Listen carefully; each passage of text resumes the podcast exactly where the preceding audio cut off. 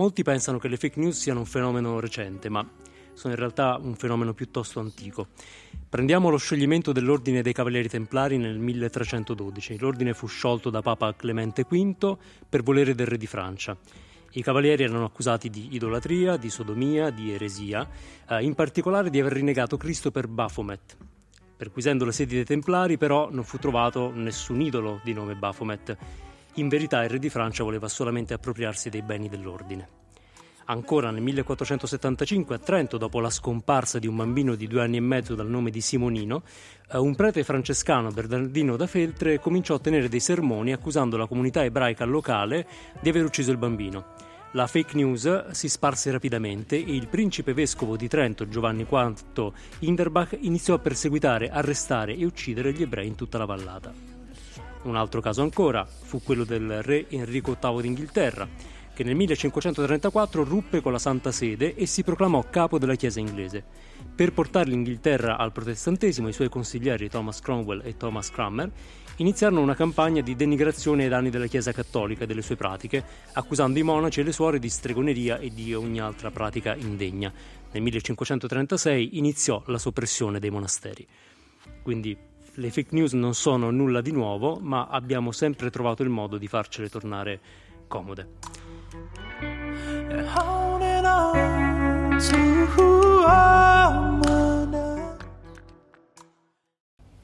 Tu c'hai il bernoccolo, amico mio. Tu c'hai il bernoccolo. Non è il caso. Ah, sì.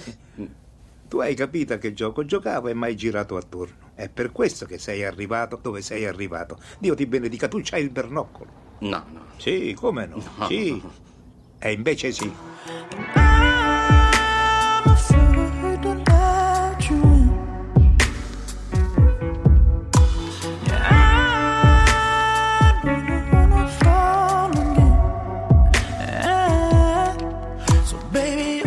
Iniziamo quindi quella che è anche la puntata numero 60 del Bernoccolo, un podcast eh, dedicato alla comunicazione, una puntata speciale eh, del 10 ottobre 2018 perché siamo eh, live nella cornice del Macro di Roma, eh, ospiti dell'artista Ria Lussi e parliamo eh, di come un nostro connazionale vissuto oltre 400 anni fa, Giordano Bruno, ci possa aiutare a combattere il fenomeno delle fake news. Ma prima di arrivare a fare questo collegamento vogliamo cercare di capire meglio innanzitutto cosa sono queste fake news di cui eh, parliamo tutti tanto, ma che eh, spesso non ci soffermiamo ad analizzare. Io sono Andrea Ciru, qui con me c'è Pasquale Borriello. Ciao Andrea, ciao a tutti.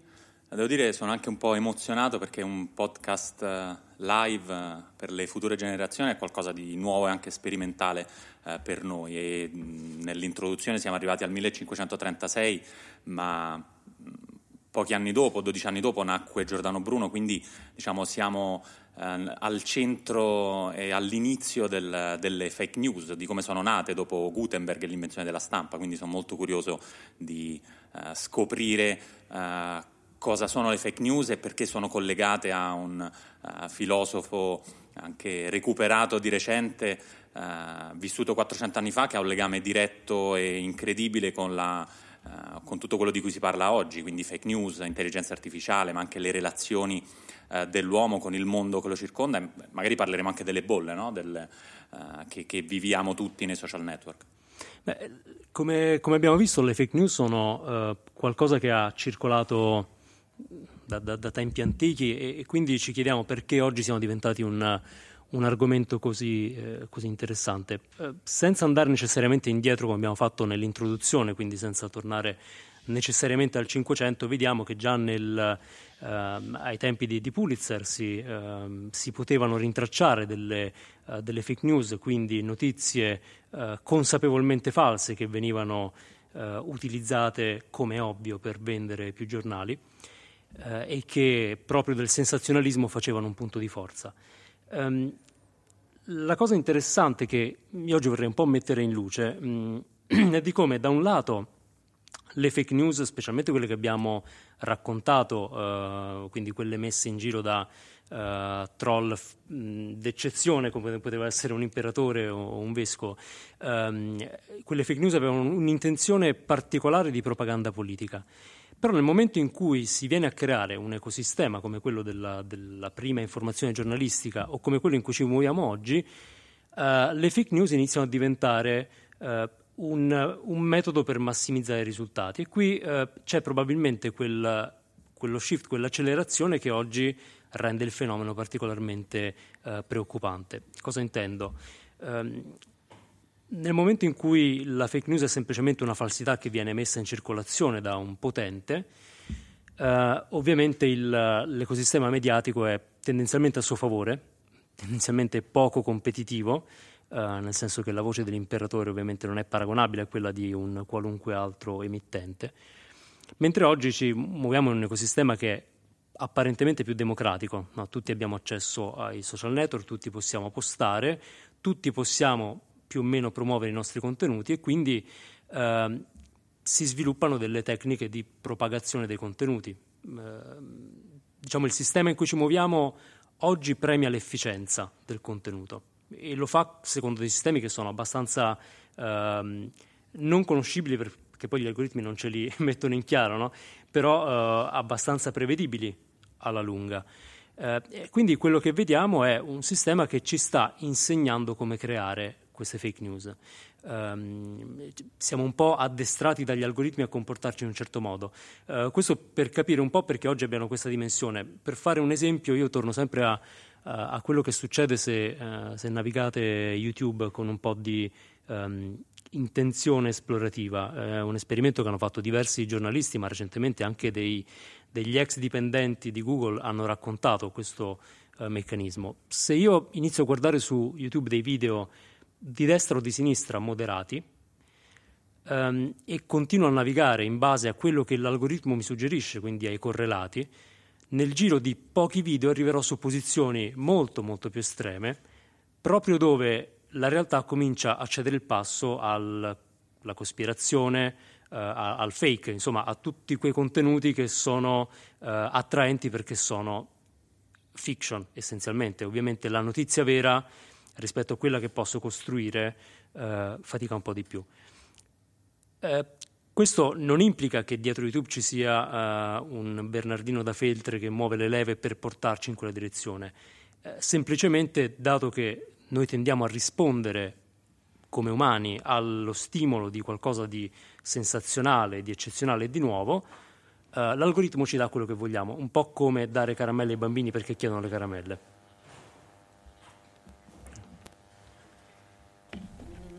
Su questo punto voglio intervenire perché eh, studiando in questa occasione Giordano Bruno finalmente ho capito per quale ragione le immagini molto impressionanti eh, hanno, l'hanno vinta su delle immagini ide- eh, edificanti, no?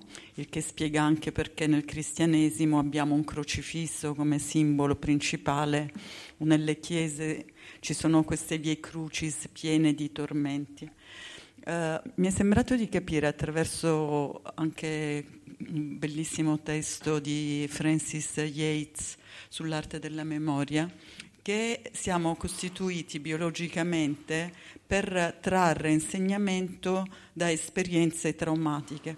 Quindi un'immagine forte e violenta rimane eh, memorizzata, impressa nella nostra memoria in modo molto più durevole, proprio al fine di preservarci eh, dall'andare incontro a situazioni che ricreano una situazione traumatica. Quindi è un meccanismo biologico della eh, nostra natura che ci consente poi di sopravvivere più frequentemente. Un piccolo inciso. Eh, verissimo, ed è effettivamente quello che poi vediamo all'opera no? in questi contenuti che sono a volte palesemente falsi, ma che in qualche modo sembrano dare un po' un, so, una, una, sorta di piacere al, al, pubblico che li consuma perché sono comunque eccitanti, comunque eh, coinvolgenti. Quindi eh, questo innanzitutto era per tracciare una prima differenza tra quello che abbiamo visto e quello che succede oggi. Oggi quei meccanismi che sono, come, come dicevamo, sono, sono storici, sono eterni, vengono messi a sistema e quindi una volta messi a sistema tutti ci conformiamo a questo sistema, ehm, non necessariamente con una intenzionalità. Eh, quindi in questo senso è come se fossimo un, un, corpo che si muove con una certa inerzia in quella direzione e questo è il grande problema, non, non c'è qualcuno da fermare. Ma no, Pasquale, mi sembra ci sia un sistema che a sta la, la diciamo, grande mancanza di intenzionalità delle fake news è la cosa che forse mi preoccupa di più eh, dicevi di Pulitzer, l'aneddoto è una storia, ma insomma è, è, in realtà è, è, reale e divertente fino a un certo punto, eh, perché se è vero che le fake news diciamo, vengono privilegiate dalla polarizzazione degli algoritmi di Facebook, YouTube e basta, direi. E, è anche vero che però gli effetti collaterali possono essere deleteri. Eh, nella storia appunto che, cui, a cui facevi cenno di Pulitzer, eh, diciamo, è stato eh, è una cosa abbastanza drammatica perché nel 1898 una nave da guerra americana affonda davanti alle coste cubane e questa, questa notizia viene ripresa dagli uh, allora quotidiani di Hearst e Pulitzer, quindi due nomi diciamo, che hanno fatto la storia del, uh, se non altro dell'editoria e poi della comunicazione. Uh, e in questi giornali, questi quotidiani, viene accusata Cuba per aver Ehm, diciamo, o meglio la marina spagnola per aver affondato questa nave. Non era vero, tutti i testimoni oculari parlarono di un semplice problema a bordo che poteva essere anche piuttosto comune uh, alla fine dell'Ottocento in questa, in questa imbarcazione, se non che lo stesso anno gli Stati Uniti e la Spagna finiscono a fare una guerra, una, uh, vera, quindi diciamo la, l'effetto collaterale della fake news è la guerra, ora non è che se ci vediamo video su YouTube poi l'effetto collaterale è la guerra, però se pensiamo che molte um, polarizzazioni diventano poi scelte anche di voto o di, uh, su appunto um, che, che, hanno un impatto sul, sui governi di molti, molte nazioni, da lì diciamo, non posso non pensare a un Trump che mh, sembra che lui neanche sappia cosa sono le fake news, aveva dichiarato di voler fare delle feste di fake news, insomma qualche cosa strana. Uh, però appunto se, il, se, nel 1898 l'effetto collaterale la, è una guerra Stati Uniti-Spagna, non mi meraviglierei se l'effetto collaterale delle fake news che viviamo oggi possano essere, non dico una guerra, ma insomma qualcosa di abbastanza drammatico. Quindi da un certo punto di vista ci fa sorridere la polarizzazione per cui cominci a vedere dei video sul polpettone di tonno e poi ti trovi a vedere video di eh, cibo vegano e poi sempre più estremista. Lì, lì, fa, estremista. lì fa un po' ridere. Uh, su video con contenuti politici fa un po' meno ridere, se l'effetto collaterale poi è la guerra, diciamo non c'è più niente da ridere. E questo è un po' mh, mm, qualcosa che, mh, mm, diciamo, su cui il Bernardino da Feltre... Mh, di oggi Mark Zuckerberg dovrebbe ragionare, perché quello che viene, uh, che quello che poi è il risultato potrebbe essere drammatico. Tant'è che adesso con le elezioni in India Zuckerberg ha lanciato una task force per evitare fake news, ma chissà se ci, se ci riuscirà. Beh, mh, mm, basti pensare che poche settimane fa hanno individuato uno degli autori di molte fake news di quelle che circolano nel nostro paese e lui ha detto io lo faccio per uh, guadagnarci. Non ho una matrice, una provenienza... Non è fa. Lui prospettiva eh, non, non c'è una matrice ideologica forte, ma un ragionamento che sposa perfettamente quello dei social network, no? dove viene premiata la capacità di uh, creare circolazione e visibilità. Quindi un sistema di incentivi economici produce un, uh, un, ecosistema di informazione che tende al fake. Questo è un problema di design a monte molto importante. Uh, ovviamente questo non esclude che ci sia una intenzionalità da parte di alcuni soggetti, ma uh, di sicuro l- tutto questo viene alimentato da ciò che c'è intorno. Perché ci, ci interessa il fatto che oggi le fake news siano eh, quasi inevitabili finché tutto rimane così com'è? Um, perché l'esposizione alle fake news ha chiaramente degli effetti, eh, ha degli effetti innanzitutto nel generare delle eh, conseguenze come quelle che, che, citavi, politiche anche di, eh, di, ad ampio raggio, quindi eh, ci sono delle, magari non delle guerre, ma sicuramente possono aizzare parti della popolazione contro altre parti oppure distruggere eh, singoli individui. Eh, ma c'è un, una considerazione ancora più inquietante perché riguarda un po' la nostra ehm, capacità di eh, comprendere e decidere che mh, mediamente tutti consideriamo essere mh, piuttosto preservata finora, eh, che invece dice che eh, l'esposizione ripetuta alle fake news, e questi sono eh, risultati di, di ricerche, ehm, aumenta la probabilità che noi le riteniamo vere. Una semplice ripetizione numerica. Questa è una elaborazione di, di, un effetto che già negli anni 70 si studiava, ovvero dell'assuefazione, l'effetto della familiarità. Eh, con le fake news è stato dimostrato in laboratorio, quindi diciamo, diciamo così, eh, quindi dei, dei, volontari sottoposti a diverse notizie eh, che vedevano la stessa fake news tornare più e più volte, la giudicavano probabile eh, sempre di più quante più volte la vedevano. Uh, se applichiamo questo effetto al pubblico dei social, capiamo bene come fake news più sponsorizzazione, quindi pressione mediatica, mh, di fatto uh, annullano un po' la differenza tra quella che può essere una uh, news lecita e una che non lo è. Posso fare un piccolo inciso di nuovo?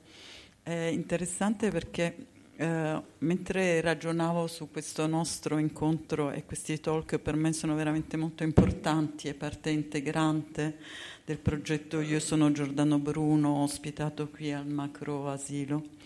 Eh, pensavo, ma qual è la relazione tra la memoria, la memoria artificiale di Giordano Bruno e le fake news, no? E, e poi eh, mi sono arrivata a darmi una risposta che mi ha entusiasmato e questo anche per portare poi il ragionamento anche in termini non solo negativi ma anche molto positivi. Ehm, cioè la ricerca della verità.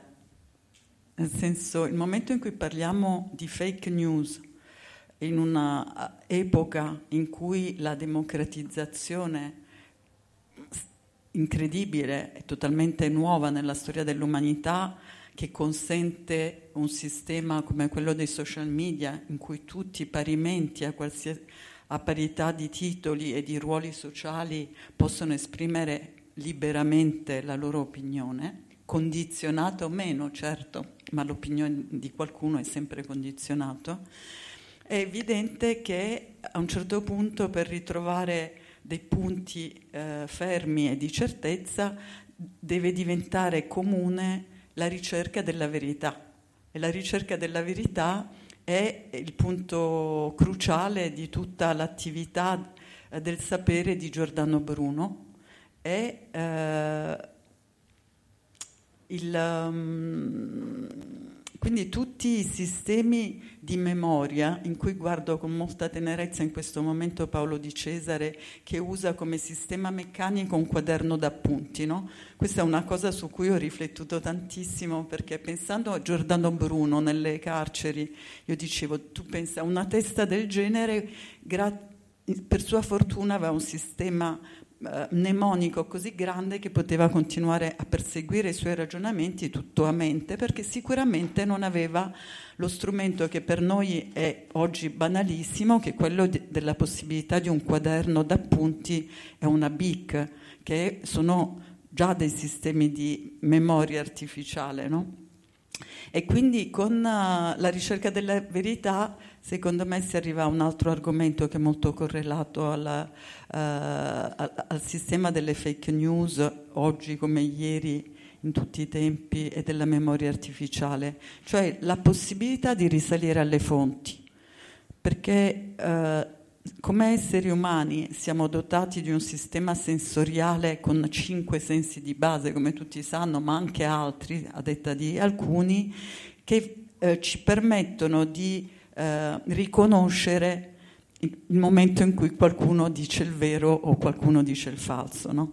Questo lo facciamo davanti a un bambino che dice no, non ho rubato le caramelle, se ce l'abbiamo di fronte da una serie di altri segnali capiamo se è vero o meno. E così sappiamo che qualcuno che conosciamo soltanto attraverso le news televisive o della rete ci farà tutto un altro effetto nel momento in cui lo conosciamo di prima persona.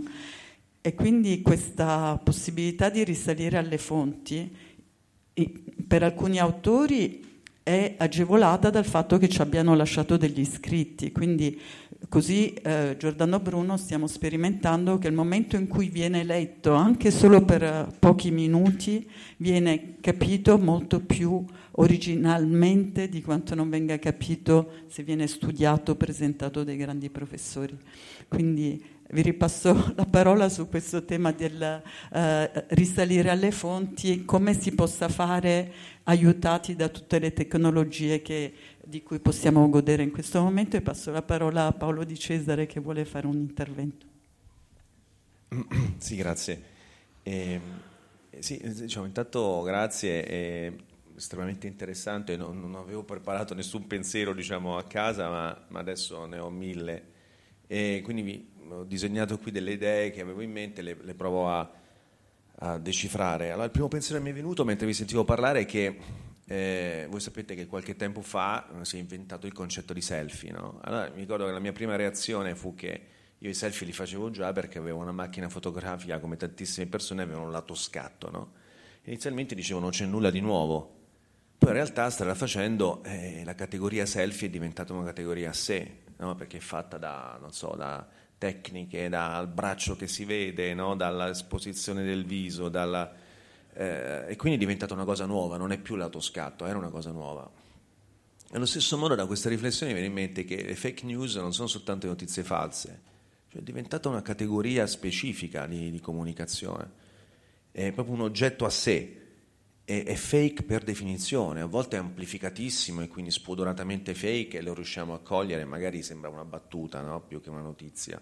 Altre volte questa differenza è sottile e lì probabilmente che crea maggiori danni, no? perché eh, forse quell'esposizione di cui ti parlavi tu Andrea è, è continua, ci, permet- ci, impedisce poi di, di arrivare a distinguere eh, questa differenza. L'obiettivo è proprio, proprio probabilmente, eh, se non sono un esperto, è proprio quello di confondere, no? di, di, di, di, creare, eh, di, indurre diciamo così, una, una nuova um, una reazione, no? una, che è poi la confusione per cui tutto diventa piatto.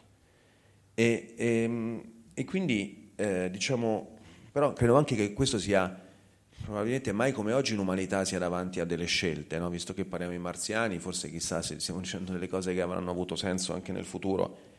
Scelte importanti. La prima perché credo che sia in crisi la potenza della verità.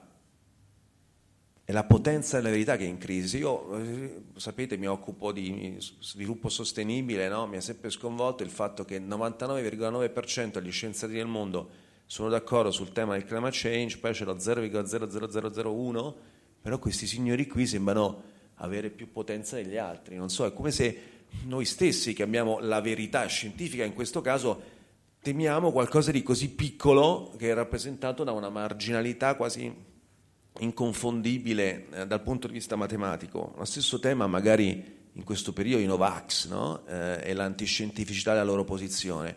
Allora la potenza della verità che fine ha fatto? E allora eh, è qui forse che il tema su cui dobbiamo così fare una riflessione. E credo che la potenza della verità nasca da, debba basarsi, debba ri, ricostruirsi su un elemento che è quello che è un altro concetto molto forte, quello del coraggio della verità.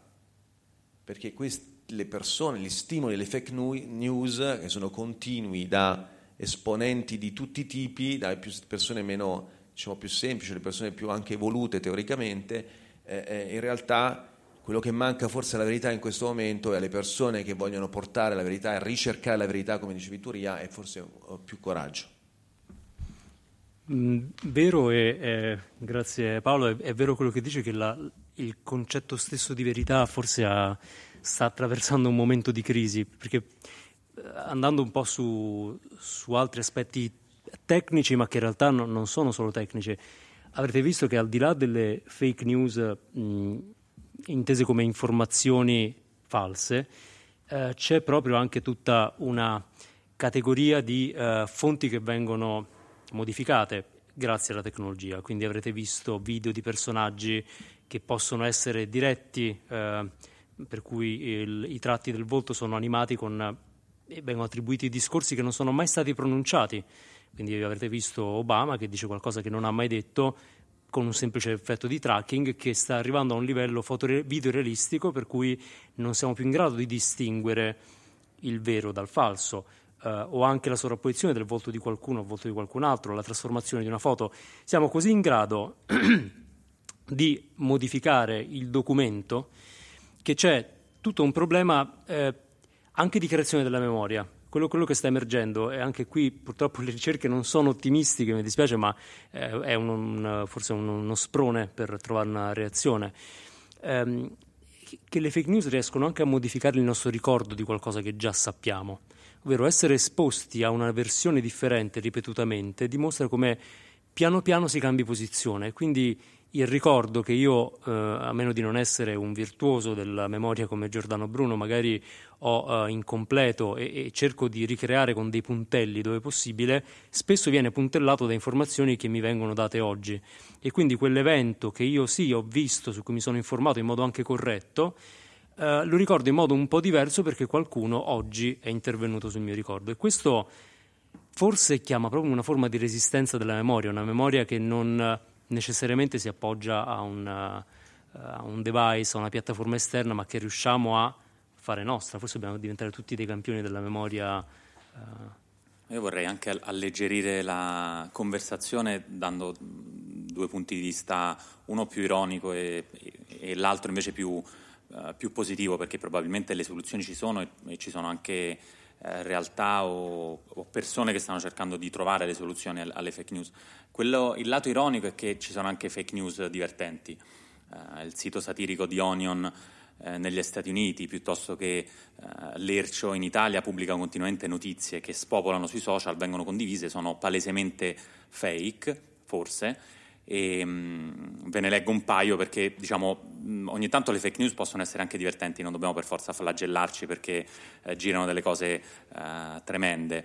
Mm, non so, Jimmy Bennett rincara la dose, sono stato molestato pure da Lodo Guenzi, che è una cosa che, che strappa un sorriso piuttosto che cane di, Erbe- di, eh, cane di Alberto Angela scava in giardino e trova il sacro Graal. Però c'è anche di, mh, di più, per esempio, ma vicino in un territorio più pericoloso. Di Maio, reddito di cittadinanza in un microchip sotto pelle. Eh, oppure con reddito di cittadinanza non c'è più lavoro per noi, Caritas chiude e delocalizza in India. Ci sono delle, diciamo, delle mh, intelligenze eh, pregevoli eh, all'opera.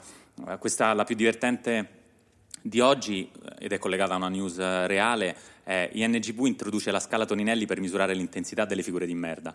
Ecco, diciamo, c'è una grande intelligenza al servizio del, del benessere anche sui social che tira fuori diciamo, fake, fake news o, o, titoli finti eh, divertenti. Però poi ci sono anche giornalisti seri che invece fanno fact, fact checking e cercano poi di confutare quelle che sono fake news. Uh, sul sito dell'Agi, per esempio, Mm, ci sono un sacco, diciamo, un'intera sezione dedicata a fact checking che prova a rispondere ad alcune domande e, e ce ne sono diverse, quindi mm, diciamo, l'umanità e l'amore per la verità, l'amore per la ricerca della verità poi applicato anche al giornalismo, che è qualcosa di meno alto forse della ricerca della verità in sé o della filosofia o della scienza, è comunque eh, utile.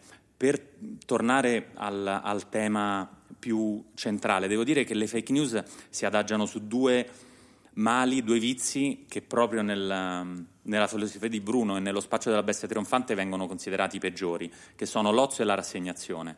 Cioè un, un popolo, un lettore, un utente ozioso che quindi si uh, crogiola nel, nelle notizie false di Facebook e fa, condivide perché tanto è vero alla fine che, che gli immigrati rifiutano uh, gli aiuti, uh, è, favorisce le fake news. E c'è anche un po' la rassegnazione, lì è più magari un giornalista piuttosto che un, una persona che dovrebbe creare cultura, se è rassegnato non combatte le fake news, quindi uh, se uh, diciamo, la ricerca della verità è, è, quella cosa che ci rende propriamente umani e che ci definisce come in, esseri intelligenti umani, eh, visto che l'intelligenza artificiale ci, ci, porta a realizzare video completamente fake che sono indistinguibili dal vero e quindi dovremmo abituarci a interi trailer di, di film che non esistono o, o, dichiarazioni di personaggi politici che non sono vere ma assomigliano perfettamente a una clip ripresa in modo uh, reale, a quel punto l'intelligenza umana, purché non siamo oziosi e non siamo rassegnati, può aiutarci a distinguere il vero dal falso, sempre che abbia un senso. Nel caso di Lercio è divertente, magari può essere anche vero. Io la scala Toninelli la, la farei eh, e la proporrei come, come scala scientifica. Uh, sul, sul, resto invece uh, insomma, la, la, c'è, c'è uno spazio. Passiamo la parola a Carlo Boriello. È, è, molto interessante il tutto e mi collego in parte a quello che ha sostenuto Paolo prima, ma anche a queste ultime osservazioni di Pasquale. Eh, effettivamente c'è un, c'è un, problema grosso diciamo, della um, forza della verità, no? e dall'altra parte la capacità delle fake di uh, confondere tutti i campi. Uh, credo che la risposta in realtà eh, ancorché insomma, eroica o poetica dal mio punto di vista, stia nella azione. E cioè c'è una cosa che è incontrovertibile, no? E che è il fare. Ora, se riuscissimo, diciamo, e, e il fare per quanto possa essere travisato rimane tale, no? Quindi ehm, l'invito e la um, capacità di assumere comportamenti eh, corretti, comportamenti positivi, fare positivo, azione positiva, sia l'unica possibilità in cui eh, possiamo uscire no, dalla, da questo mondo che a pensarci bene è iniziato diciamo, con uh, la televisione secondo me, ma poi so, ovviamente ha avuto l'esplosione massima con, con, la rete, i social eccetera, è un mondo molto come dire, in cui appunto l'ozio, lo stare a guardare, l'intervenire in maniera non decisiva, quindi non attraverso azioni, in qualche modo è, è, il, è quello che lo fa vivere, no? cioè tutto molto finto, tutto molto fuori da noi, no? tutto molto in cui posso dare un contributo, però insomma non devo fare quasi niente, non mi devo alzare dalla sedia per, per incidere. Beh, credo che se uno invece si alza dalla sedia e comincia a incidere, cioè a fare fisicamente le cose, a modificare fisicamente le cose, quindi atteggiamenti, comportamenti e azioni, quindi azioni positive, questo sia l'unico modo per far vincere, tra virgolette, un po' di verità e far vincere um, i, i danni straordinari che invece combinano lo stare seduti a guardare o a partecipare da seduti a, a tutto questo mondo fasullotto che, che ci gira intorno. Questo, grazie Carlo, mi fa pensare a una notizia che leggevo qualche giorno fa per cui stanno sviluppando un algoritmo che è in grado di riconoscere le fake news meglio degli umani, quindi di analizzare il pattern linguistico. Quello che ho pensato, anziché coglierlo con una nota di ottimismo, è che non impariamo mai. Gli algoritmi, eh, mi perdonerà chi è più tecnico di me, sono un po' un monumento alla nostra pigrizia eh, gran parte dei nostri problemi è eh, nel, nell'ambito dei, dei, social media e del, dell'universo digitale, proprio aver delegato agli algoritmi una serie di scelte Uh, e, e, i problemi che ci aspettano forse sono anch'essi legati a questo, questa forte tentazione di ridurre all'algoritmo delle scelte che stiamo cominciando a realizzare invece uh, sarebbe meglio far fare a degli umani, benché chiaramente più dispendioso e più faticoso. Quindi l'idea è che possiamo dire a un altro algoritmo, questo, questo però buono, no? Anche questo, no, no, lui è buono, allora questo algoritmo decide per me se è una fake news o no, quindi un sarebbe un po' la foglia di figo di, di Facebook, no? dire ok abbiamo creato, uh, abbiamo incarcerato il robot cattivo, abbiamo creato un robot buono. Uh, questo modo di procedere, quindi senza cambiare i paradigmi, io lo trovo uh, un po' folle, mentre credo e sono d'accordo con te che sia proprio nel ritorno a un criterio umano di eh, azione e di giudizio che si può uscire da qui. Chiaramente qual è un po' il freno? È che il criterio umano è un'inefficienza per come lo vede il sistema economico della Silicon Valley, perché ehm, vediamo cosa è successo quando Google ha provato a, a mettere del, o anche Facebook de, degli umani a fare da, da censori, eh, ci vogliono più persone, ci vuole più tempo, è molto più costoso che non fa gestire tutto un algoritmo. Eh, però forse è una direzione che diventerà inevitabile. Eh, o gli algoritmi saranno perfezionati al punto da farci dire no, siete meglio di noi. Questo, non so, forse c'è una prospettiva eh, più ottimista Allora, secondo me c'è un, un problema di, di, bias da Silicon Valley, ovvero eh, il mondo mh, diciamo, di contenuti che consumiamo è molto eh, tarato sul, su un profilo uomo bianco Silicon Valley, è il è Zuckerberg, quindi quello è un, cioè, è un problema enorme, quindi sicuramente c'è un problema di, di punti di vista. Per un uomo 35enne bianco l'algoritmo è la soluzione a tutto perché fai prima, perché costa meno e perché eh, semplicemente è più efficiente. Uh, però devo dire quello che è, diciamo, sempre per tornare un po' alle parole di Giordano Bruno, l'operosità umana è quello che crea le storie più interessanti, anche le fake news più interessanti, perché ci, anche, ci possono essere anche fake news eh, positive, oltre a quelle umoristiche di Lercio, ce ne sono tante di storie che non sai se sono vere o sono false, ma non neanche te lo chiedi.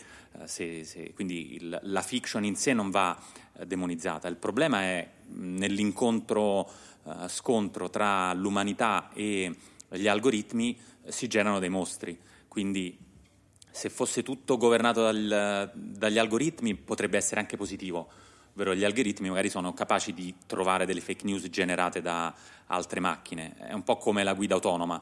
Un'auto a guida autonoma in mezzo a, mm, non so, anche a Roma, crea, è un casino, o la macchina si ferma oppure è impossibile. Quindi è vero che è più sicura tendenzialmente, poi ci sono tanti report, però è più sicura tra, tra robot. Quindi o facciamo tutti i bot, quindi tutti gli utenti e potrebbe essere ottimale per, per, l'amico Zuckerberg, oppure dobbiamo recuperare un po' di umanità perché tutti questi algoritmi sono anche poco, alla fine poco sorprendenti, ormai abbiamo capito, anche i bambini hanno capito che su YouTube cominciano a vedere un video uh, e poi mh, viaggiano per correlati vedendo video che sono sempre più estremi, con bambole sempre più estreme e quello è mh, ovviamente a poco dell'intelligenza umana e lo trovo molto, molto triste devo dire, la, le bacheche di Facebook sono diventate quasi inguardabili, pur essendo i contenuti creati per la maggior parte da esseri umani, però è l'incontro tra algoritmo e contenuto umano che diventa um, tremendo. Un, un, quotidiano cartaceo con una scelta editoriale è molto più gradevole, molto più umano, più intelligente, più stimolante di una bacheca che ha questo incontro strano. Diciamo, è, è l'ibrido umano o ci facciamo da parte oppure combattiamo le macchine. Eh, ah, parlando di bambini, sapendo che siete genitori di, di prole piccola, no? Quindi, mh, mm, perché io, quel, il mio senso di libertalismo, quindi forse il valore che metto ancora sopra la verità è proprio la libertà, no? Questo mi rende molto ribelle a un'idea di dipendenza da memorie esterne da me stessa. Tant'è che tutta questa avventura su Giordano Bruno è iniziata proprio in virtù della sperimentazione eh, di mandata memoria del testo in sanscrito degli aforismi di Patanjali. No? Quindi mm, stavo praticando una sperimentazione eh, sulla uh, mia capacità di espansione mnemonica quando l'amico filosofo eh, Piero Castoro ha creato questa correlazione, ha fatto un correlato tra me, tra il mio lavoro, la mia ricerca e Giordano Bruno. Questo eh, perché avevo iniziato questa sperimentazione? Perché avevo proprio la sensazione interiore che in qualsiasi parte del mondo mi fossi trovata ad essere, compreso nelle profondità di una prigione, volevo avere con me un testo così importante che mi spiega il senso del cosmo, dell'universo e della mia esistenza all'interno di questo. E quindi eh, era nata questa esigenza e questa sperimentazione nel mandare a memoria questo testo per poterlo avere sempre con me. Mm, la memoria artificiale di cui parliamo ora con tutti i suoi algoritmi è eh, una capacità di raccolta dati molto superiore a quella di una uh, persona umana, diciamo, con una memoria naturale. Uh, naturalmente ci rende completamente dipendenti da questa. Sappiamo tutti il terrore del vuoto che si apre nel momento in cui qualcuno perde il proprio mobile phone. No? E eh, credo che eh, l'amore per la libertà sia umanamente condiviso. Quindi voglio chiedere a entrambi voi cosa pensate di fare eh, nell'educazione ai vostri figli? E se pensate che sia importante insegnargli lo sviluppo di una memoria artificiale che è all'interno eh, di loro stessi e non all'esterno, oppure se questo non è più necessario. Uh, io trovo che i più piccoli abbiano la fortuna di essere nati in un momento in cui ci siamo già resi conto di alcune di queste dinamiche, non di altre magari come, come avviene per tutte le generazioni, ma siamo forse ancora in tempo uh, per, uh, per, formarli, ma no, non sono l'unico a dirlo perché so che in, credo negli Stati Uniti stiano già facendo delle lezioni uh, a studenti delle elementari su come riconoscere le fake news, quindi li stanno un po' allenando al pensiero critico. E, di sicuro, al di là delle tecniche mnemoniche, quindi dell'aspetto più uh, specifico che, che, citi, credo che per i bambini di oggi sia fondamentale recuperare un po' il valore del, del pensiero critico, forse più di ogni altra cosa, nel senso che di sicuro avranno una quantità di informazioni disponibile sterminata e quella non, non penso che cambierà nel breve o nel medio periodo, anzi andrà probabilmente a crescere, crescere e in buona parte, eh, ecco non voglio essere tutto pessimista stamattina, in buona parte anche molto utile. Uh, io credo che gran parte del corpus di informazioni eh, che abbiamo accessibili sia genuina, utile e arricchisca la nostra capacità anche di fare. Il problema, come dicevi, è che siamo diventati molto pigri e dipendenti, per cui non abbiamo quasi più nessuna componente dentro di noi, cioè è tutto esterno a noi. E, e questa è un po' la, forse la, quella capacità umana e trasversale che io personalmente vorrei trasmettere ai miei figli, cioè la, addestrarli un po' ad essere più umani, eh, anziché modellarsi su quelli che sono invece i, i, gli algoritmi, perché effettivamente siamo noi che ci stiamo modellando sulla tecnologia che usiamo anziché fare il contrario. E questo forse richiede un po' una, un atto di volontà, perché altrimenti guida Mark. Io penso anche che non siano solo, non siano affatto i bambini a dover essere eh, salvati. Mm, diciamo, le, le, generazioni più giovani sono già mm, alle prese con un mondo che mm, è pieno di eh, genitori, soprattutto chini a guardare qual, qualunque schermo, smartphone, tablet, computer.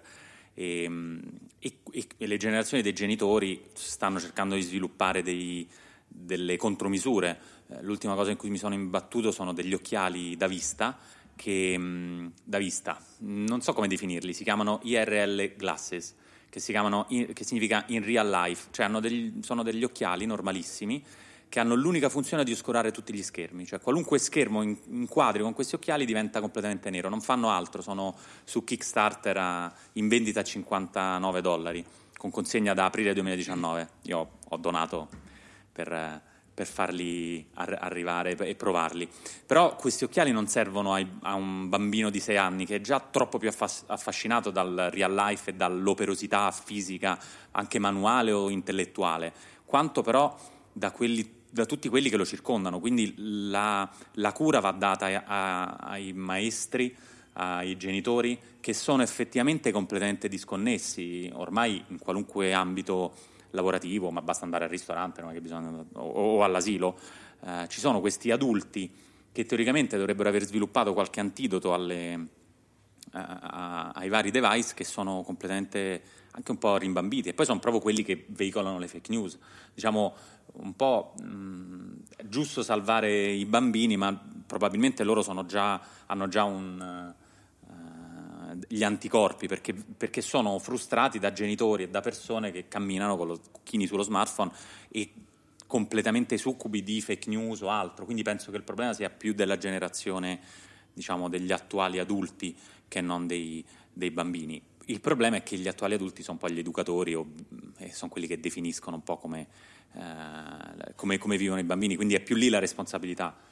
Uh, questa consapevolezza è Voglio precisare urgenza. meglio la mia domanda allora, perché collegandomi anche all'intervento di Carlo Borriello sull'azione, no? Mm, diciamo che eh, azionare la propria memoria quella che abbiamo in dote, diciamo, insieme al nostro apparato fisico, oltre che mentale e spirituale, costa fatica, costa volontà. Mentre mh, tutte le nuove tecnologie fanno fare un risparmio di fatica, che poi è questa la ragione che naturalmente le rende così popolari. E, ehm, e diciamo che avere eh, delle capacità eh, e svilupparle invece costa fatica, mentre tutta la tecnologia porta ad alleviare in fondo l'umanità di fatica, così come eh, andare a comprare una marmellata al supermercato, anche se meno buona, è meno faticoso che, che, farla e naturalmente tutti si va al supermercato, no? sono delle tendenze quasi non controvertibili. Ma nel caso della memoria, che, eh, in cui la memoria diciamo personale, io credo che sia più veritiera di una memoria esterna artificiale, proprio perché si basa su una esperienza diretta. Quindi rispetto a questo mi domando eh, quale sia il futuro eh, da cercare di promuovere con la propria azione personale. Dovremmo, credo, distinguere tra il tipo di informazioni che andiamo a, a ricordare. Di sicuro i, i mezzi che abbiamo si sono dimostrati potenti, utili per tutto quello che è nozionistico, quindi sulla memoria più scolastica per come l'abbiamo conosciuta, su cui effettivamente è difficile portare un caso di prevalenza della nostra memoria perché è troppo più facile eh, attingere a questa eh, enorme banca dati, questo è vero. Però c'è tutto un altro tipo invece di, di memoria, mh, memoria dei fatti, memoria delle, uh, delle interpretazioni, de, anche dei nessi causali tra le cose, quindi di quello che ci è successo, di come uh, il passato ci può mostrare dei pattern che ci spiegano il futuro. Questo è qualcosa che invece difficilmente riusciamo a trovare, proprio perché ho l'impressione che la conoscenza che, a cui possiamo attingere, uh, vera o falsa, adesso esco un po' dal mondo delle fake news, è, è totalmente atomizzata e quindi è una grande quantità di nozioni che sono istantaneamente accessibili. Quello su cui vanno ad agire spesso eh, i manipolatori sono le interpretazioni, i collegamenti tra queste informazioni, quindi quello che da umani dà un senso a tutto. Um, è ovvio che sul, uh, sull'altezza del Monte Fuji posso ricordarla a memoria o posso trovarla online. All'incirca posso fidarmi di quella che trovo online se la fonte è sufficientemente certificata. Su questioni più complesse che invece richiedono una lettura umana, allora è più importante che io possa contare su me stesso, perché quello che trovo comunque è un'interpretazione e molto probabilmente cerca di portarmi da qualche parte. Quindi sono d'accordo parzialmente, non quando arriviamo sul supernozionistico dove riconosco una, un elemento di, di utilità, uh, però uh, di sicuro utilizziamo questi mezzi un po' per tutto, quindi le, le, famose domande che si fanno a Google, avrete visto, ci sono delle rubriche intere di, di Wired che sono basate su queste domande. ecco, si chiede un po' di tutto.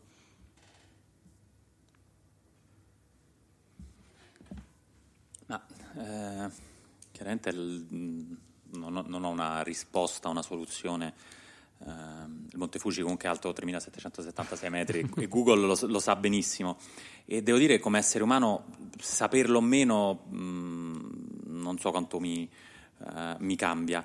Mm, qui mh, mm, visto che mh, ti collegavi anche a Google perché ormai con Google ci si può anche uh, parlare con i vari Google Home e quindi poi cominciare ad avere una conversazione quasi aperta e cominciare a capire un po' che... Um, non, personalmente non sono mai stato un fan del, um, diciamo del, dello studio uh, a memoria così come viene inteso scolasticamente, uh, però riconosco la forza um, in realtà della creazione di una propria memoria personale. E quello sicuramente è qualcosa che crea un proprio mondo di riferimento, una propria coscienza e un essere eh, propriamente umano e quello è una, un qualcosa che probabilmente mh, i, le tecnologie che ci ruotano attorno ci rischia di, rischiano di, di, di farci perdere. Questo è, mh, è, è, l'elemento interessante, ovvero ogni essere umano, per quanto giovane, piccolo, è, è fatto una, della somma delle esperienze che si ricorda, che sono consapevoli o anche inconsapevoli. Eh, da questo punto di vista, mh, diciamo, il, sia la, la memoria, il ricordo è importante e, però devo dire, mm, non, si può benissimo mm, creare questa, questa, memoria anche convivendo con i vari uh, strumenti senza dover per forza delegare uh, quello che si sa, un'esperienza quello che è. La, la, verità è che siamo di fronte a una quantità di esperienze, di nozioni e di informazioni che sarebbero ingestibili con una memoria solamente umana eh, e quindi è un po' questo che dobbiamo eh, cercare di navigare, eh, un mare di informazioni in cui o decidiamo di disconnetterci completamente, e ogni tanto serve ed è corretto, però per vivere diciamo, socialmente bisogna imparare a gestire un, un ibrido tra memoria personale e artificiale nel vero senso della parola, quindi lì trovo la via per sopravvivere, cioè nel far convivere l'elemento più artificiale che può essere un supporto, un po' come una stampella o nessuno mh, diciamo, demonizza una stampella in sé se ti aiuta a, a camminare. Eh, la verità è che stiamo aumentando le, le, necessità e quindi vogliamo diventare dei super uomini, quindi è quello la, il pericolo, no? non ti serve una stampella, ti serve una roba per correre a 200 km h e quella è la disumanizzazizione. Ogni tanto basta, puoi anche soltanto eh, camminare. Posso dire una cosa contro? Eh, Naturalmente certo. lo dico conoscendoci tra di noi da molti anni e frequentando le nostre crescite anche personali oltre che professionali.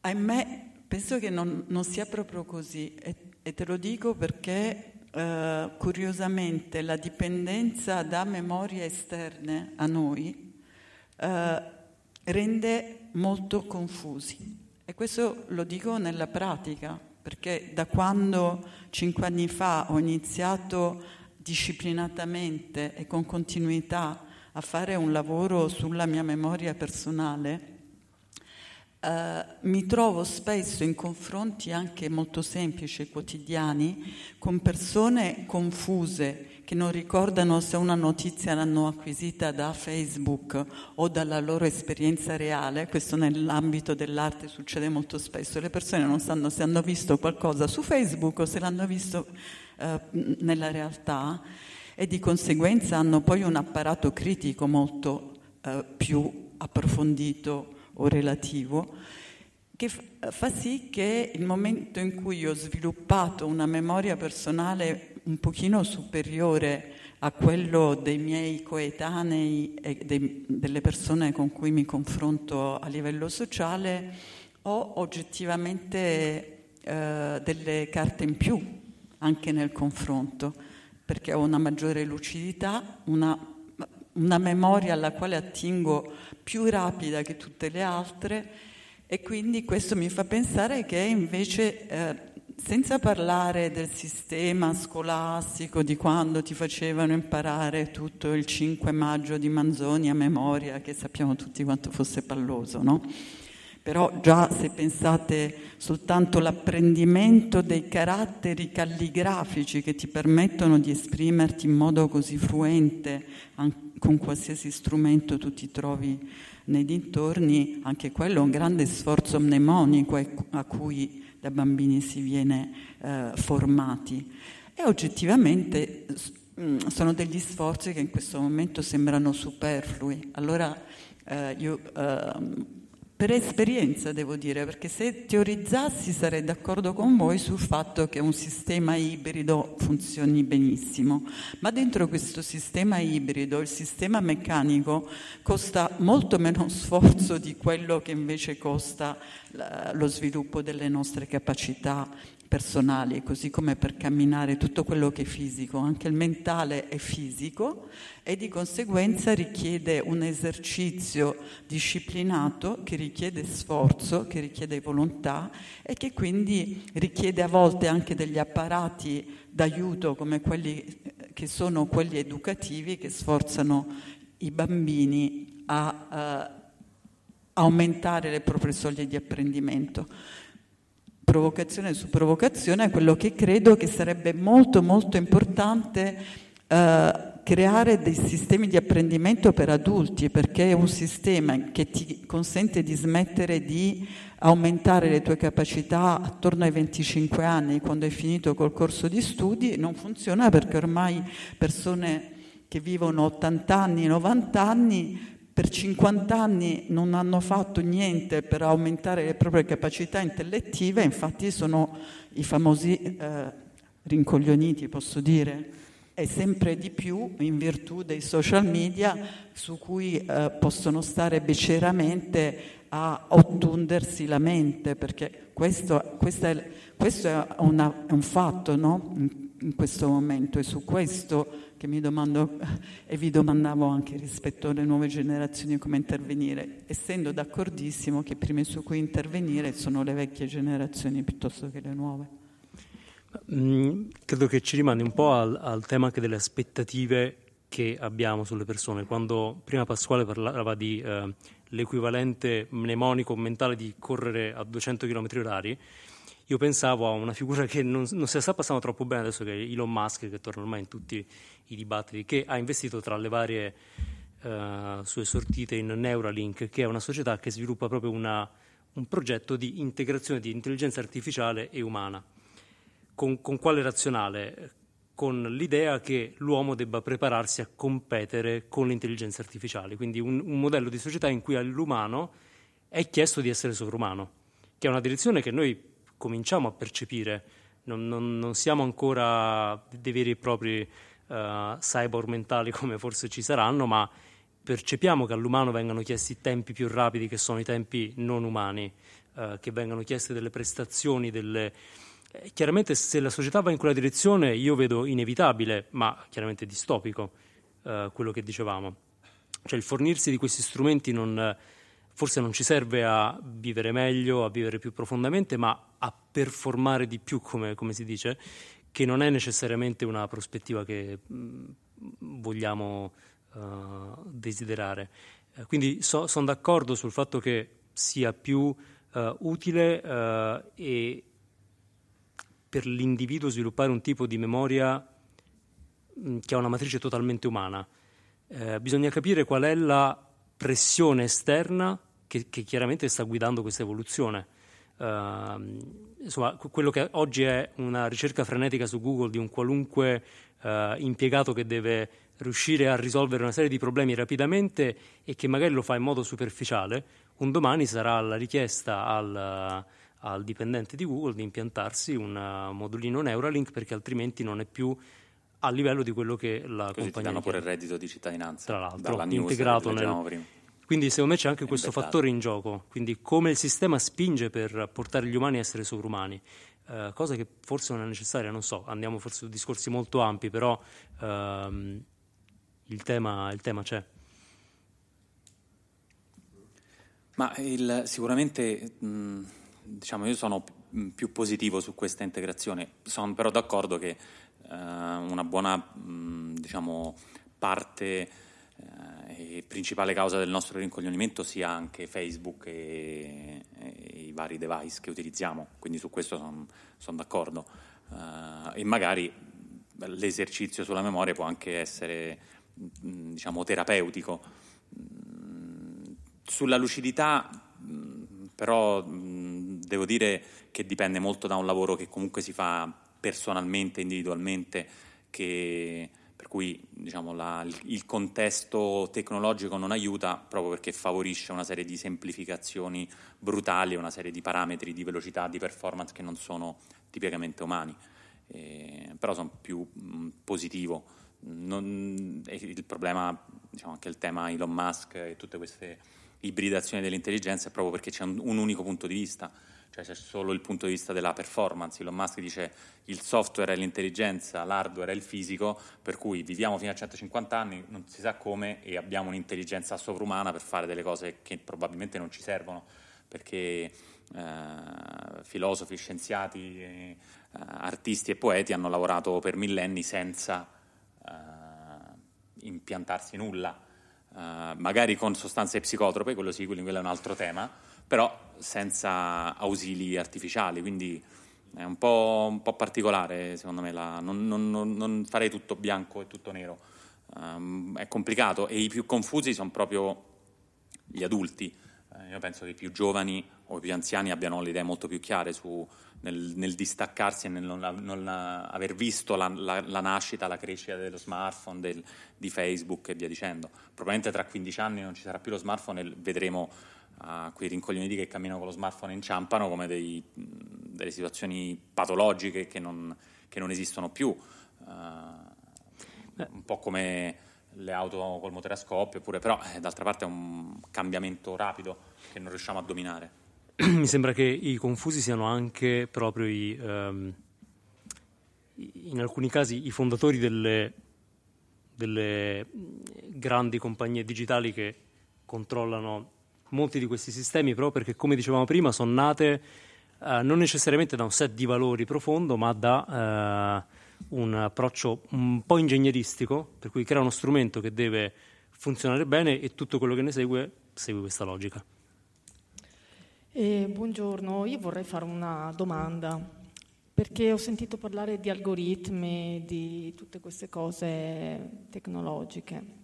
E vorrei invece capire bene una cosa, perché un po' di tempo fa, su suggerimento di mio marito, che è un fisico delle particelle elementari, oltre che un artista, abbiamo visto un film molto interessante, prodotto tra l'altro prodotto sponsorizzato, comunque distribuito da questi canali no? come Sky, nel caso specifico era Netflix, e parlava di un giovane eh, che tra l'altro è morto suicida nel 2013-2014, se non ricordo male, che si chiama Aaron eh, Schwartz.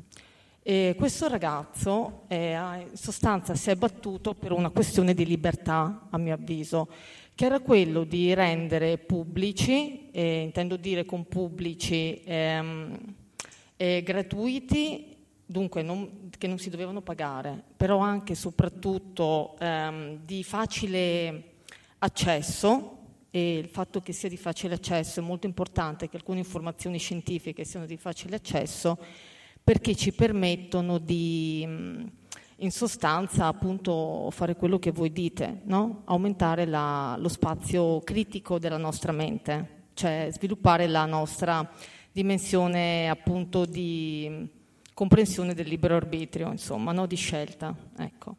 E questo ragazzo in sostanza ha avuto a un certo punto una lotta, è stata fatta una, una, campagna anche diffamatoria contro di lui, in un certo senso personalmente penso che sia una questione di fake news eh, in questo caso, e grazie a lui però noi abbiamo il Creative Commons, cioè abbiamo la possibilità di poter cedere alcuni contenuti, di scegliere di cedere alcuni nostri contenuti in forma gratuita e anche di poter ehm, eh, studiare, leggere, insomma, perché uno studioso, perché uno scienziato, però anche perché insomma, si occupa in sostanza anche di disseminazione, appunto, è importante poter avere questi materiali per poter documentarsi e semplificare alcuni contenuti molto complessi. Per cui io la mia idea, e vorrei sapere anche quello che pensate voi, eh, ehm, è che ehm, le, fake news, le fake news siano anche legate molto alla libertà in realtà, no? Cioè, voglio dire, grazie alla fede abbiamo molta libertà nel digitale e non solo nel digitale e questo provoca anche molte fake news.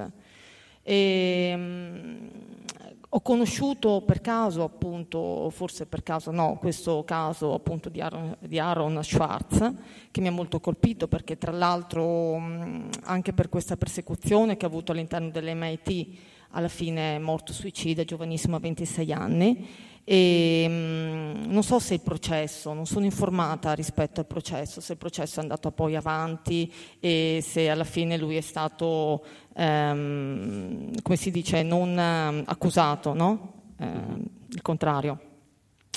E assolto appunto. E poi l'altra cosa, volevo fare una domanda, cioè volevo sapere voi cosa pensavate rispetto a questo caso, se lo conoscete, cosa insomma pensate. Guarda, io sto leggendo su Wikipedia. Ecco, ottimo, e, appunto. E, mm, e, poi volevo sapere se anche secondo voi il tema della fake news è legata alla qualità della della um, libertà, cioè la libertà e la qualità della libertà che abbiamo e poi volevo dire, sottolineare una cosa, io sono molto d'accordo con quello che ha detto l'artista Ria Lussi e, um, rispetto al um, tema delle azioni. No?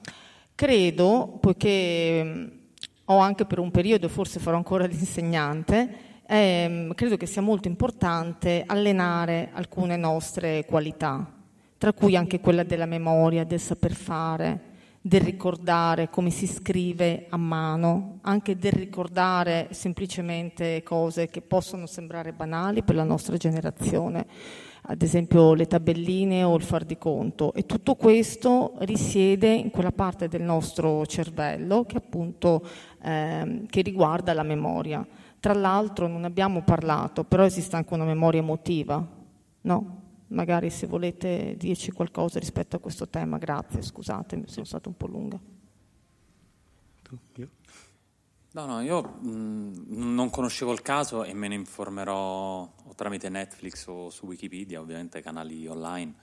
E, mh, diciamo, personalmente continuo a, a pensare che la, mh, diciamo, un conto è un'attenzione scientifica, un lavoro di ricerca della verità, mh, diciamo strutturato, anche magari accademico.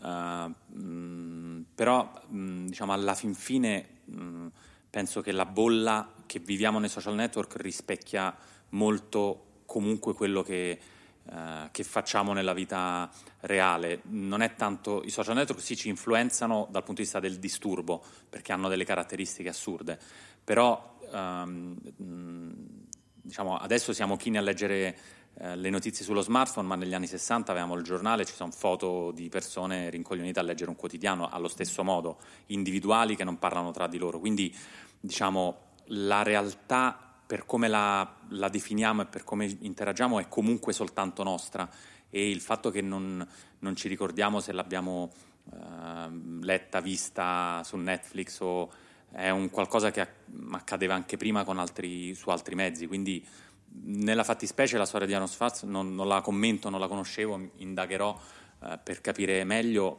ma è qualcosa che come, come succedeva nel, nel, 400, nel 300, Anna Bolena, parlavamo di Enrico VIII, eh, è stata mm. decapitata per accuse che non erano vere. Poi lei è stata decapitata e Anos Faz si è tolto la vita, quindi è diverso, sono d'accordo, però allo stesso modo Turing Turing poteva essere molto simile come storia, no? informatico, e decide di, di, suicidarsi. Quindi è un po'. è sempre la stessa storia. Però qui è, è, è enormemente più pericolosa. Una, scusami, lì è stata fatta una cosa diversa, però, perché è stato. Eh, sai che è stata fatta una castrazione chimica, se non sbaglio, mm-hmm. con lui. Per cui era un'altra cosa ancora. Sì, Vabbè. sì, certo, no, però diciamo sono son cose che ritornano.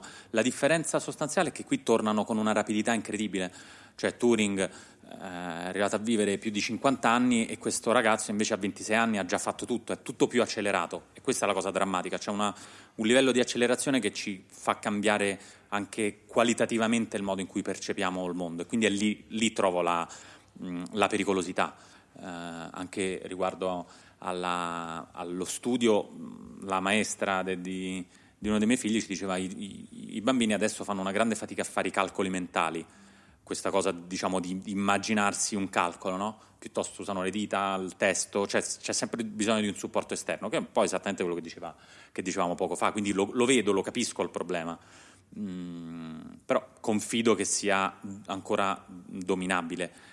quello che mi preoccupa non è tanto le singole istanze, ma è, uh, sono i governi e le grandi corporation che invece non gliene frega niente perché sono guidate e mosse da profitto, da volontà di controllo e lì il pericolo non è il, cioè il singolo attivista, probabilmente il suicidio è causato da un, non dico un complotto, un complotto, però da qualcosa di più istituzionale, governativo e più, troppo più grande. Se resta tra esseri umani mm, possiamo diciamo, risolverlo. Il problema è quando Facebook diventa un'istituzione e quando Facebook sposta milioni di voti e quando chi è eletto è eletto perché è scelto su Facebook, lì diventa l'assurdo perché diventa una cosa iperaccelerata e che non ha senso. Infatti volevo rispondere anche sul tema della libertà, no? come la libertà poi possa produrre ehm, anche le fake news e, forse dobbiamo un po' distinguere quando parliamo di mondo digitale perché ehm, se torniamo un po' alle origini tra virgolette idilliache, ehm, la comunità del digitale quando era un po' più piccola era molto orizzontale, molto diffusa, molto, eh, molto libera volendo, quindi con delle, eh, dei punti di vista molto vari in cui sicuramente c'era anche una componente di, eh, non dico di fake news, ma di punti di vista opinabili. La differenza vera la stanno facendo eh, i social media, nel senso che qualche anno fa, e purtroppo è qualche, non sono tantissimi, uh, un articolo fake su un blog non avrebbe avuto risonanza oltre a chi seguiva quel blog, quindi c'era un tema anche di credibilità della fonte abbastanza immediato. Oggi questa accelerazione avviene perché i social media sono uh, un elemento che distorce molto l'impatto uh, di, di, un singolo contenuto e centralizza tutto. C'è Uh, non ricordo chi purtroppo, ma uh, chi diceva attenzione perché i social vedi, media. Non, non te lo ricordi perché non eserciti la memoria, vedi? Non se, se caschi sulla. Credo che sia Gian Lanier che stavo per citare, ma non ne sono sicuro. Um, che dice attenzione perché i social media non sono una piazza, fingono di essere una piazza, ma sono un centro commerciale.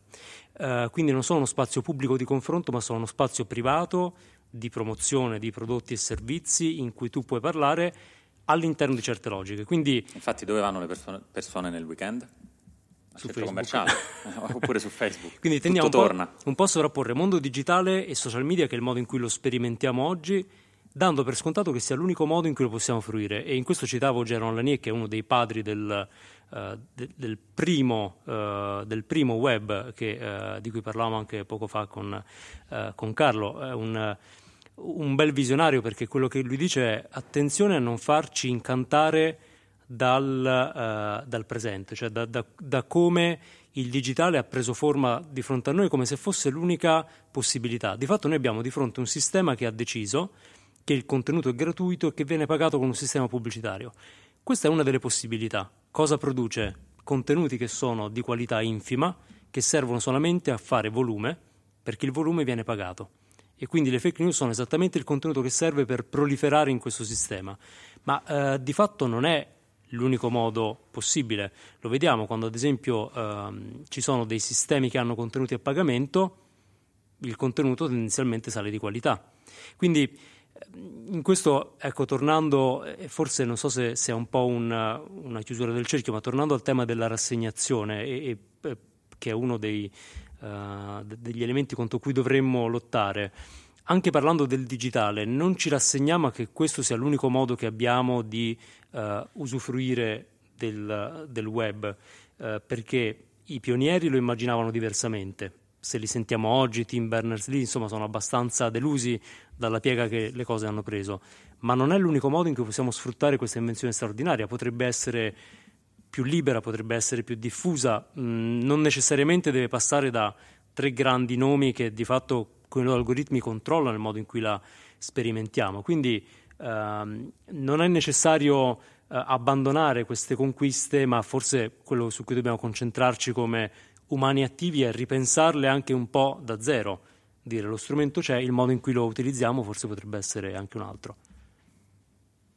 Sì, diciamo un'aggiunta sull'aggiunta. Uh, Tim Berners-Lee ha fondato diciamo, da poco una, una start-up, un, uh, una realtà che si occupa proprio di liberarci dal, da questo gioco, da questo vincolo no, sui dati. C'è una startup che prova a creare un sistema di dati personali che si possono interfacciare volta per volta con i, le singole piattaforme. Faccio un esempio, non è Facebook avere tutti i miei dati, ma sono io che incamero privatamente i miei dati, poi per vedere il mio Facebook do i dati per lo stretto tempo necessario, un po' come una transazione su carta di credito. La carta è mia, il conto è mio, quando interagisco con l'esercente Facebook faccio vedere chi sono, la, mia identità diciamo, digitale. Quindi non è un caso che la, quella è la mia memoria personale, cioè quello che sono io, le, le tracce che ho lasciato sono soltanto mie, quindi anche il mondo tecnologico sta cercando di recuperare questa personalizzazione, questa protezione o privacy della propria storia, della propria memoria, dei propri dati.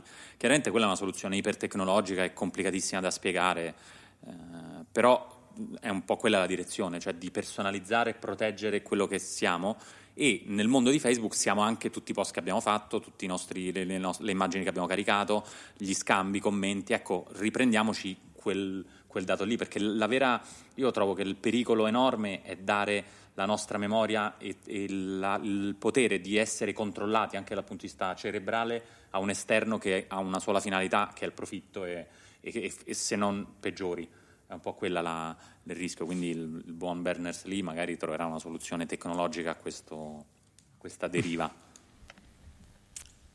Va bene, allora ringrazio Andrea Ciulu e Pasquale Borriello di averci dedicato questa ehm, bella conversazione che naturalmente è praticamente inesauribile, penso che sarà veramente importante trovare dei momenti di riflessione allargati alle varie specializzazioni per eh, immaginare comunque quello che è il futuro anche in virtù del passato e in cui come appunto questa grande teorica che ricito Francis Yates nel suo L'arte della memoria eh, dice di Giordano Bruno è proprio eh, l'idea che tutti i personaggi nella storia siano personaggi vivi ai quali possiamo ricorrere per, eh, per allargare diciamo, i limiti della nostra umana conoscenza.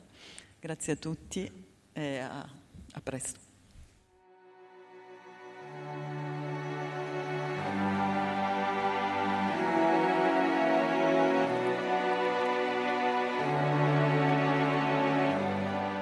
Grazie a tutti voi per essere stati con noi. Ricordate di iscrivervi al podcast su iTunes o Spreaker e di seguirci su ilbernocolodelcontent.it, Facebook, Twitter e LinkedIn. E se vi è piaciuta questa puntata, fatelo sapere a tutti, aggiungete una recensione su iTunes. Potete limitarvi a dare un voto al podcast da 1 a 5 stelline, meglio se 5, o aggiungere anche un commento. Se poi volete condividere la puntata sui social, fatelo con l'hashtag ilbernoccolo. Yeah. wanna fall